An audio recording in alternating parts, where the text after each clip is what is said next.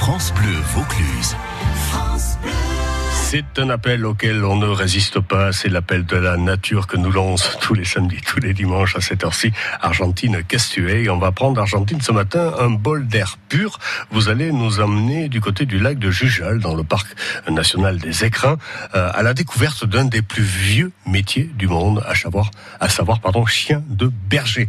Avec des questions qui nous viennent comme ça à l'esprit, comment les bergers dressent-ils leurs chiens? Comment font-ils pour leur donner des ordres à parfois des centaines de mètres de distance? Argentine, vous nous amenez découvrir Zion, Shura et Haiku. Aujourd'hui, j'ai dû gravir la montagne pour aller retrouver Max. Max est un berger et nous avons rendez-vous pour essayer de comprendre ce métier incroyable de berger et de chien de berger, bien sûr. Derrière Shura, gauche. Haiku. J'ai un vieux chien qui s'appelle Shura, une autre qui s'appelle Haiku et un mâle qui s'appelle Zion. Le premier chien, c'est un bâtard croisé border qui a plutôt un rôle de chien de protection et aux aguets de toutes les choses extérieures qui peuvent se passer au troupeau, quoi. Donc un agneau qui tombe dans un trou, les autres c'est des borders. Eux ils sont beaucoup plus focalisés sur le travail de contention du troupeau. Comme nous, on a chacun nos aptitudes pour faire telle ou telle chose, ben, les chiens c'est pareil. Alors, qui c'est qui est parti là-haut? Lui, c'est Zion. Zion, alors? Et là, tu lui donnes quoi comme info? D'aller à gauche. J'ai tous mes ordres à la voix, que j'ai dès qu'il y a du travail de près, ou qui bloque un peu pour l'encourager.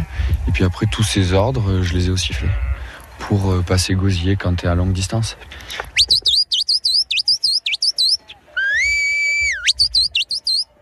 Incroyable. Mais... de se rapprocher tout en allant à gauche. Le chien, il est un prédateur par rapport à tous ces animaux. Et du coup, on utilise son instinct de chasse pour chasser les brebis. Sauf que l'idée, c'est qu'il les mange pas.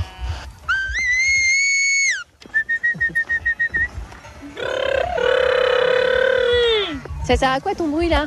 Bah, c'est pour les faire venir. Et ça marche? Ah oui. Tu fais comment? Alors montre-moi. Bah, si elle belle, tu vois, tu as vu tout à l'heure, regarde, elle vient. Ah oui, elle arrive.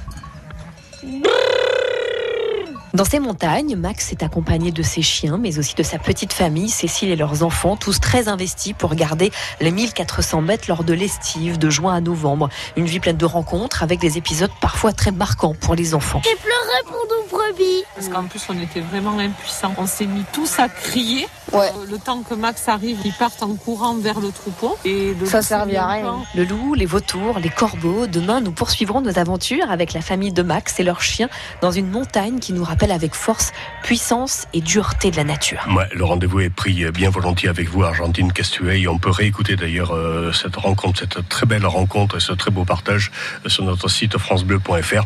Demain, Zion, Shura et Haiku seront de nouveau à vos côtés. À demain, Argentine.